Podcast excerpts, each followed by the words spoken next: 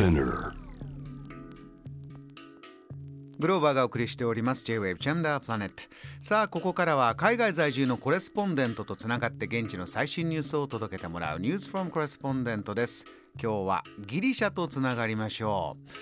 アテネ在住のフリージャーナリスト有馬めぐむさんです。よろしくお願いします。よろしくお願いします。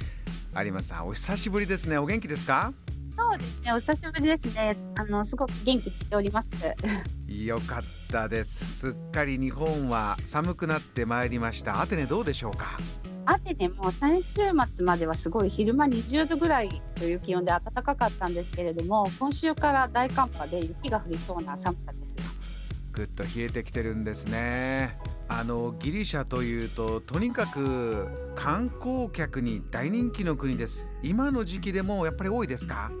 そうですね、日本の皆さんにはあまり知られてないと思うんですけれども、ギリシャはスキーのできるウィンターリゾートも結構あって、えそうなんですよ。あの北部とかあの高知の方では積雪がすごいので、クリスマス休暇もそういった地方とか、またアテネの中心部なんかもホテルが満室に近くって、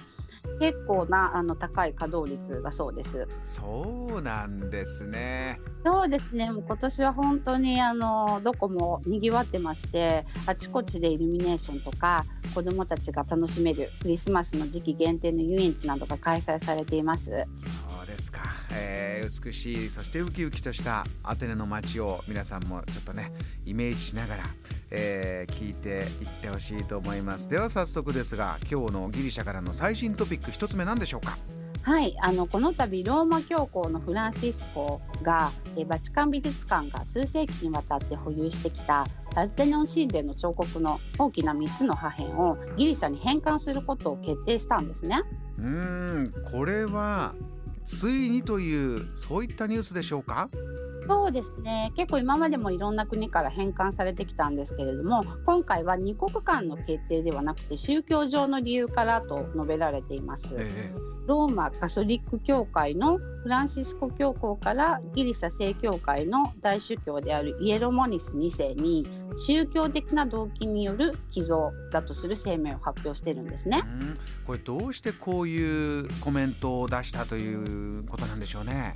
はい、まあバチカン美術館も大博物館と同様に古代のエジプトギリシャローマなどの美術品を多く所蔵してますので、はい、ギリシャに返還すると他の国からまた返還要求につながるということに配慮してこれはあくまでローマ教皇とギリシャ正教会の大主教の間の宗教的な事例ということを示したかったのではないかと思います。うん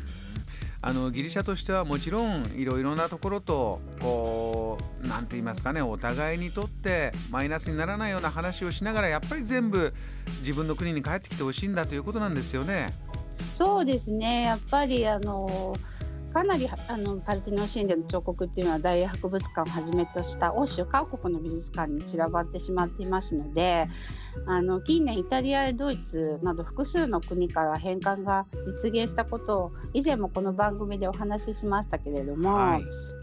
やっぱりあくまでも返さないっていうのが英国の大博物館なんですね。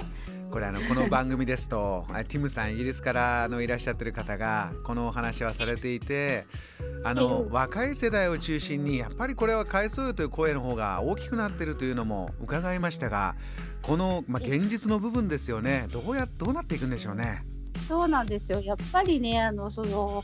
もともとあった場所に返すっていうのが一番大切であって、あの19世紀の初頭にこうあの第7代エルギン伯爵のトマス・ブルースさんがこう破壊して 持ち帰ってしまったんですけれどうんも、それが数年後に大博物館に売却されてるんですね。えでそれでギリシャはずっとあの大博物館に対して不法に持ち去られたものなのであの返してくださいっていうことを言ってるんですけれども、はいなんか博物館は博物館でその法律でそのいかなる所蔵品も移動しないみたいなことが決められてるっていうことで絶対応じないんですよ。えうんうんうんでも、まあ、今回このローマ教皇からの寄贈というか返還は大博物館に対しても大きなプレッシャーになるという見方も出ています。なるほど。そしてなんとここに来て大英博物館のオズボーン会長とギリシャのミチョタキス首相が1年間にわたり秘密会談を持っていたと。え秘密会談を持っていたというのが今今情報が出てきたということなんですか？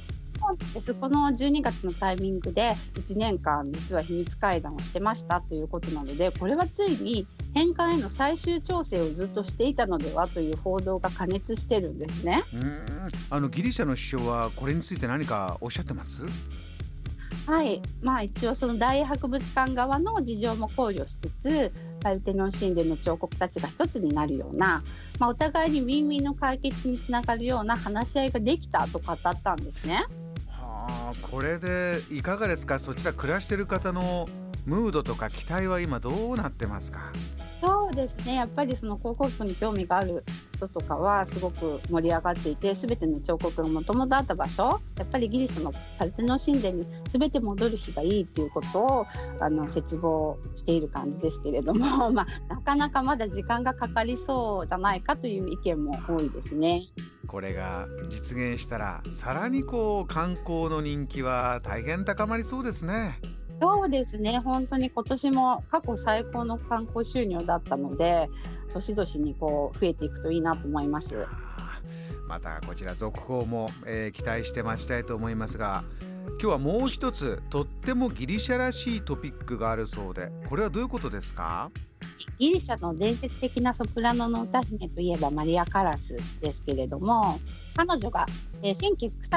1937年から45年まで住んでいたアテネの中心地の邸宅が修復されてオペラアカデミーになる予定です。はあマリア・カラスのお宅っていうのはずっと残ってたんですね。そうですね。1925年に建てられた有限としている様式という美しい曲線が特徴的な建物だったんですけれども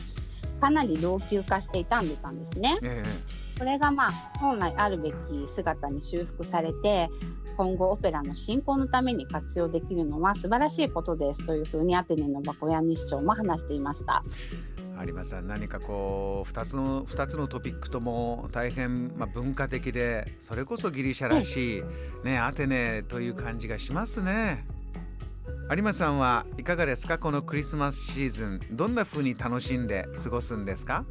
そうですね。あの今年は本当にあんまりあのコロナのまあ、流行はしてるんですけれどもみんな軽症なのであんまり厳しい措置も出てないんですね。うん、